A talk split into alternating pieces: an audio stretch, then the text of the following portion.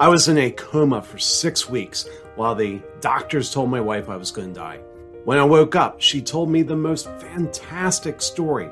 My team kept running the business without me. Freelancers reached out to my team and said, We will do whatever it takes as long as Craig's in the hospital. I consider that the greatest accomplishment in my career.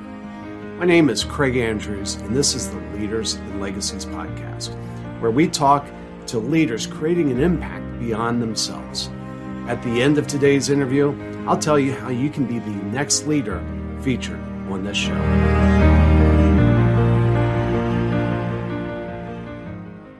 All right, today I want to welcome Laura Johns. She is the founder and CEO of the Business Growers.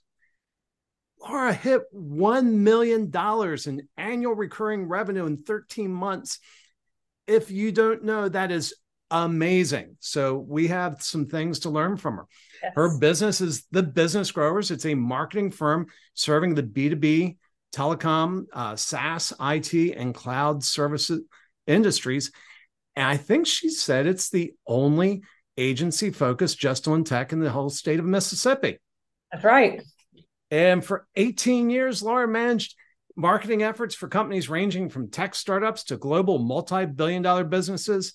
She spent nearly half her career serving as um, um, corporate marketing executive in the telecommunications industry before starting the Business Growers. Not only that, but she's also the co founder and host of the Home and Hustle podcast for working moms. And also the No Grow, and Scale videocast and podcast for entrepreneurs. We're going to have trouble fit- fitting all this into a few minutes. we might do part one and part two. Laura, welcome. It's a delight to have you here. Thank you, Craig. So excited to be here. Excited to talk about leadership and what it means to me and um and and learn from you as well. So thanks for having me. Well, I mean, you've hit some amazing uh, milestones, and you know, it's you know one of the questions that always come comes to mind for me is what was um, you know what was the crucible that that brought you to this? And I understand you had to live kind of straight and narrow. Your, your dad was a judge. Yeah, yes, he was. He was. And thankfully, I had two older brothers ahead of me that were making plenty of mistakes. Um, I just made them a little more quietly.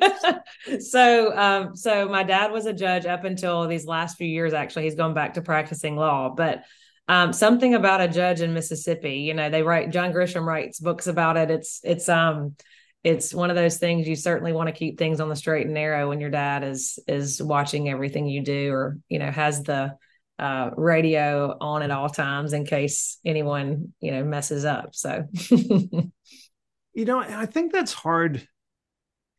I think that's hard to appreciate. That, I mean, that would be that would be challenging because you feel like you know the spotlight's always on you.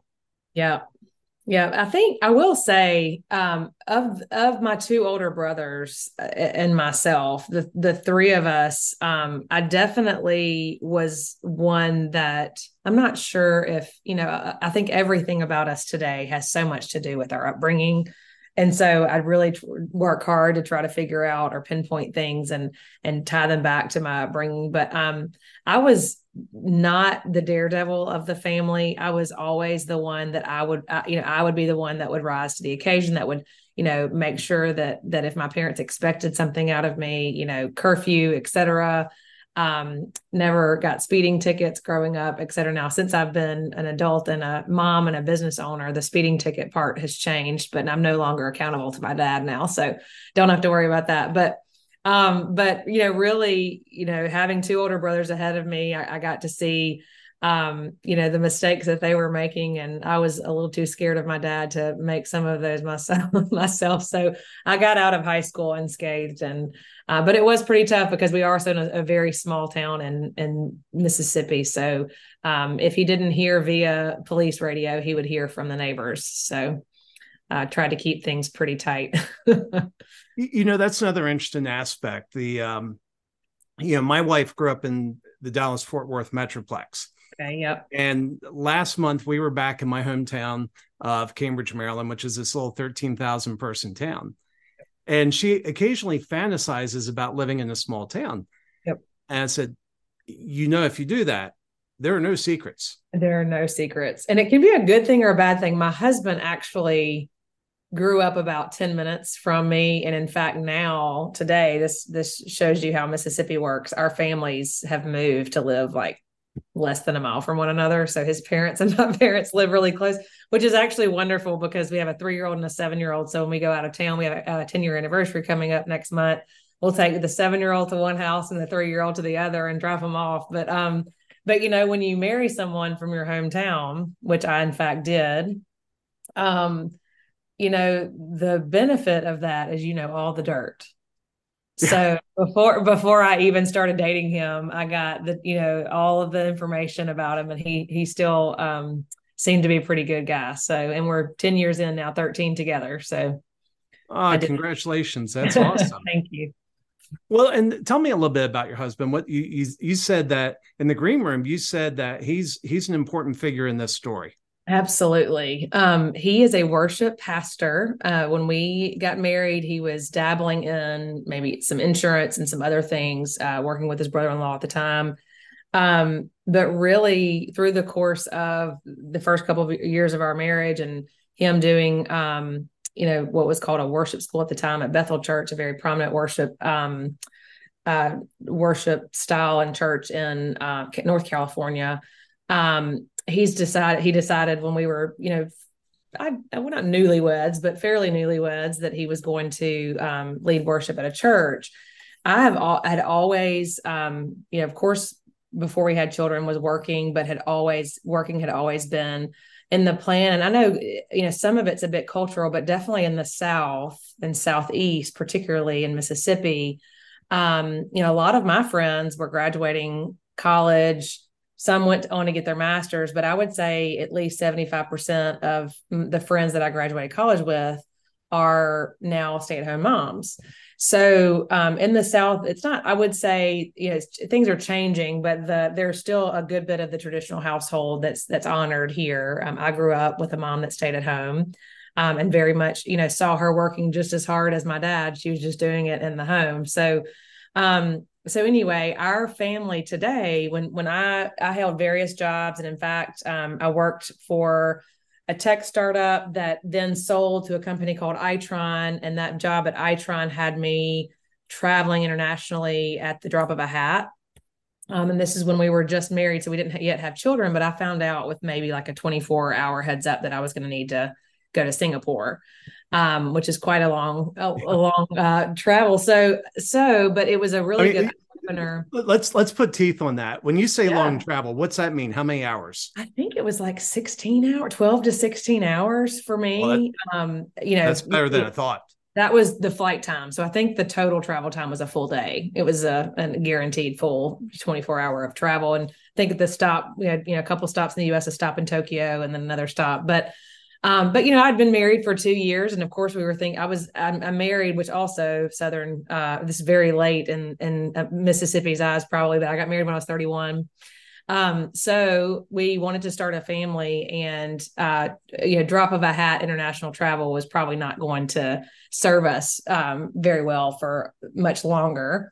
Uh, so with that, I, I, actually was on a business trip in California, met uh, a, a church member that saw that I was on Facebook that I was in, in uh, San Francisco. We had dinner. He had a tech company that had no marketing um, at the time, so I, I started working for him shortly thereafter, and then started my own business serving companies similar to his in the tech space. But before I started my own business, my husband and I had a very real conversation about what that would look like because um, obviously when you own your own business you are it's like an it's like a child almost you know in terms of what you're spending devoting to um, building it growing it uh, the amount of not just time but like brain cells that you were p- putting into leading. And now i have 17 women that work for me that i'm leading in addition to two little boys at home so it was very much a commitment both for me and my husband and i said are you sure that you you are in and he was 100% but that means that he's right now in this season he's doing carpool in the afternoons. He's picking up, he's getting folks to and from ball because his schedule is a bit more flexible in terms of, um, you know, getting kids to and from. So it had to be a, a, team decision. We're very much a team, and he has been uh, extremely supportive and really the only way that I could do this um, the way that I have. So I'm very grateful. His name is Jay. Jay. Well, and that's so encouraging. Um, you know, to have have a spouse that you you know is in your corner, and, and that you're working together. You're working through things together. And we've had seasons. You know, we were when we, we first had our first son. I was working um, for someone and his job was a bit more demanding. And so during that season i was at home a great deal more. And i think that it and there probably going to be another ebb and flow in this in you know the marriage. We committed for the long haul. So you know uh, whatever's to come we're going to make decisions as a team. And um honestly i feel like that that that's part of leadership no matter if, if it's in your marriage or in your um, home in your family in your work life um, being able to make compromises and and make those big decisions and remember when it gets tough that we made it together um, that's yeah. huge yeah and you know you just touched on something really important there and what it, it doesn't matter whether it's in your family or in your team if it's a decision made together there's a lot more commitment to see it all the way right. through right yeah, I, actually sent out a survey. I'm planning for 2024 right now, so planning for next year. And I just sent out a survey to my team wanting everyone's participation if they've been here longer than four to six months. Um, but I'm asking them questions like, what did we do well? What did we not do well?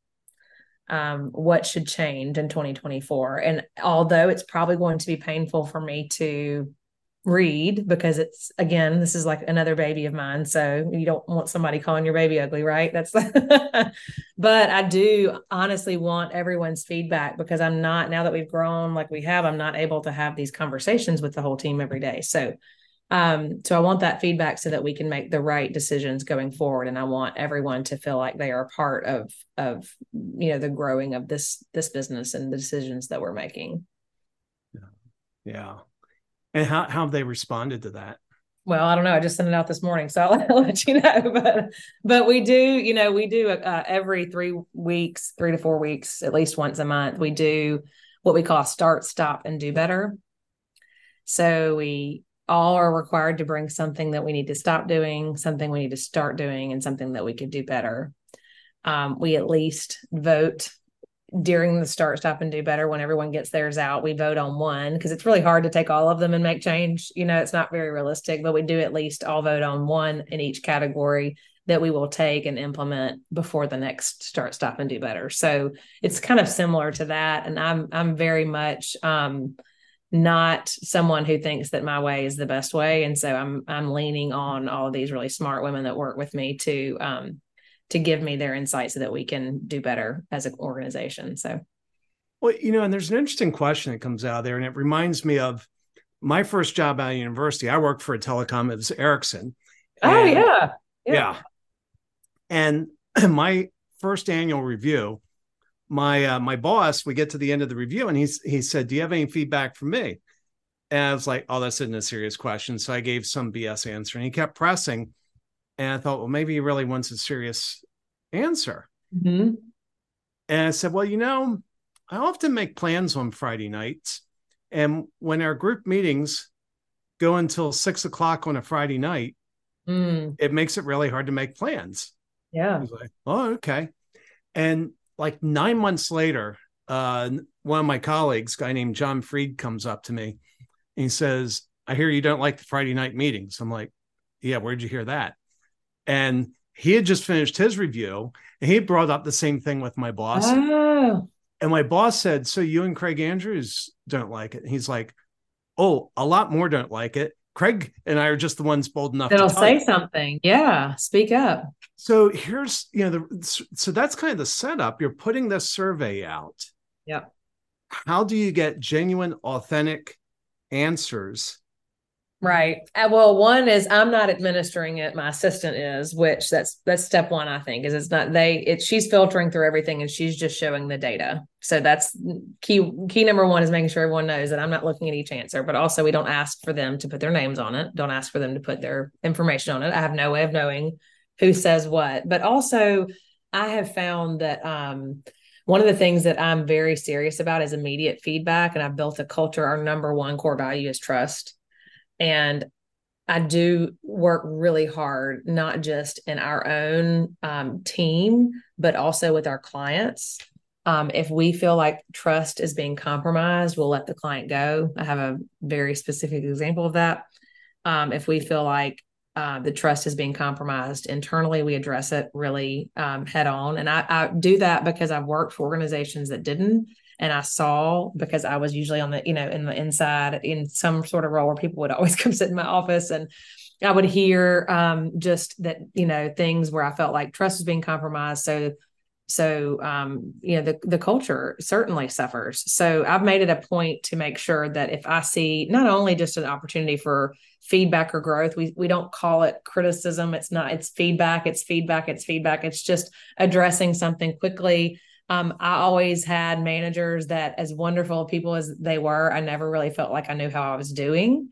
And so we give our team um, ample opportunities to have conversations so with each other, with me, um, with Vicky, our VP of Ops, so that they know on a weekly basis how they're doing and have the opportunity to have that feedback exchange, which is really important. But if if tr- to me, if trust is compromised, um, and if you don't feel like you can communicate openly, then you know that's a whole lot of time you're spending um, in an organization that to me is not life giving. So I want to make sure that that our team feels like their voice is heard. That's important what, to me. What does it mean to you to be life giving? You know, if you pull up, and I don't know how many people are, are remote workers or are actually physically going into an office, but if you pull up or if you sign on early in the morning for work and you feel like oh, like I don't want to be here. I don't want to talk to these people. That everybody has their day. But if you are finding that you're every day getting online and don't want to be there, that organization is not giving you life.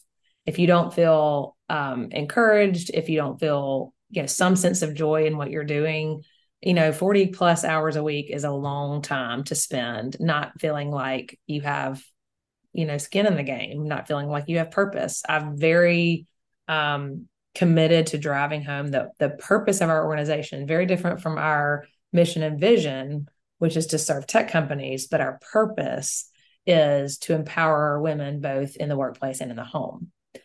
Um, I'm I'm committed to doing that, and that might mean again, kind of going back to that trust uh, core value. That might mean that we all trust that if someone is out on maternity leave, that I'm going to handle what schedule works best for them, or they can still get their work done and also be a great mom be there for their kids. We all trust that that's going to happen, um, that we're going to work together. We also have a couple other core values that kind of lean into that. But you know, life giving work is is work that you can get to and you don't dread it. You feel there's a, a community of trust and a culture that that makes you want to be there, and you can leave you know joyful. Yeah. Well, and do you feel do you feel like a lot of businesses make it hard for women to uh, work there from that perspective?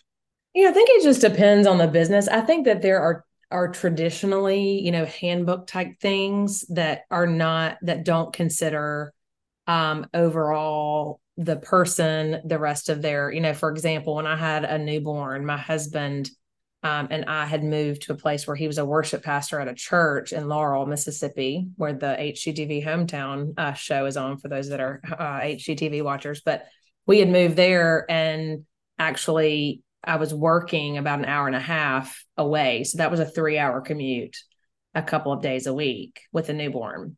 That oh. meant if he's running a fever at 7 a.m., I had already left the house, you know, at yeah. 5 30, 5 45.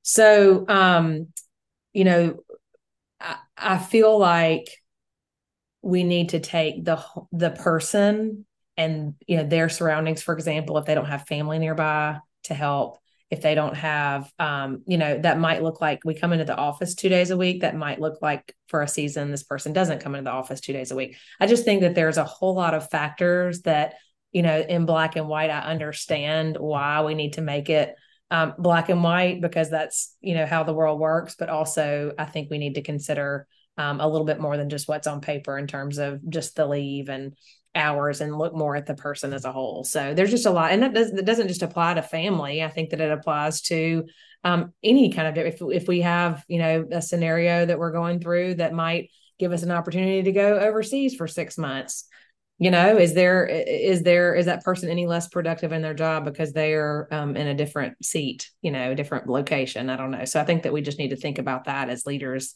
in our organizations especially given um, this new generation of of of employees and of workers.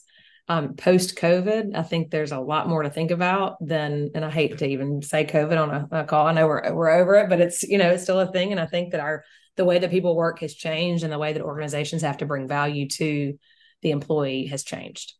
Yeah, well, I think of two examples where um, that flexibility that you're talking about. One in my own life where it was amazing. You know, so you know, a couple years ago, I was in the hospital. They were pronouncing me near dead. Oh, and wow. my wife worked for NCR, and I'm going to call them out because they did an amazing job. Uh, they immediately gave her two weeks off, didn't charge her leave, go home, deal with your husband. Wow. And then that that was that was August 22nd. And then from then, you know, when she came back, from then until the end of the year, they had her work half time while paying her full time. Oh, wow. Wow. Yeah. That's amazing. Yeah. So, that, and that matters. I mean, how much does that make her want to be loyal and want, you know, I, I just feel like those, those things, my, my boss at my previous employer before I started my own business, I, when I, um, about six months after having my first son, I was just exhausted and try, trying to drive. And um, I just said, I can't do it anymore. And he, it took me a long time to say that, but he said, put down on paper what you need and we'll figure it out. Yeah. Wow. That like, that is incredible. It's like yeah, and, and and what might seem like a small decision for a leader can be life changing for an employee. Yeah. Well, you know the you know we're we're eternally grateful to NCR and you know I'm not a big fan of big corporations, but they still have a warm spot in my heart. Absolutely. Yeah. Yep. Yep. It matters. So, so um so anyway, you're you're about helping women, um, empowering women to figure out you know the balance between work and, and right. the home and the hustle. That's the name of my podcast. So i call it the home and the hustle everywhere but trying to find joy and balance in both the home and the hustle which is work. That's awesome. And so um so anyway, um, one few ways of people reaching you. One is to listen to Home and the Hustle. And you say that's on a little bit of hiatus, but that's we're we're yeah we're getting back into it. But because we're working moms, we have to take a break between seasons. But we do have two full seasons that are full of working moms that are nurses, that are news anchors, so they have a very unconventional schedule. We got moms of of all um, all backgrounds there. So the home and the hustle on anywhere you listen to podcasts, and then the No Grow Scale podcast also anywhere you listen to podcasts. Um, that's my entrepreneurship podcast. And then you can find my organization at thebusinessgrowers.com, and we'll have all of our social media handles on our website as well. Okay. And again, you work with tech companies nationwide. Tech companies, B2B tech companies nationwide. We've got clients in 23 states, um, about almost 60 clients now. So Wow. Congratulations. Thank you. Well, Laura, this has just been an incredible discussion. Thank you for coming on Leaders and Lakes. Of course, we can do our part two sometime soon. I'm sure there's plenty more we can talk about. Absolutely. All right. Thank, Thank you. Craig. Thanks.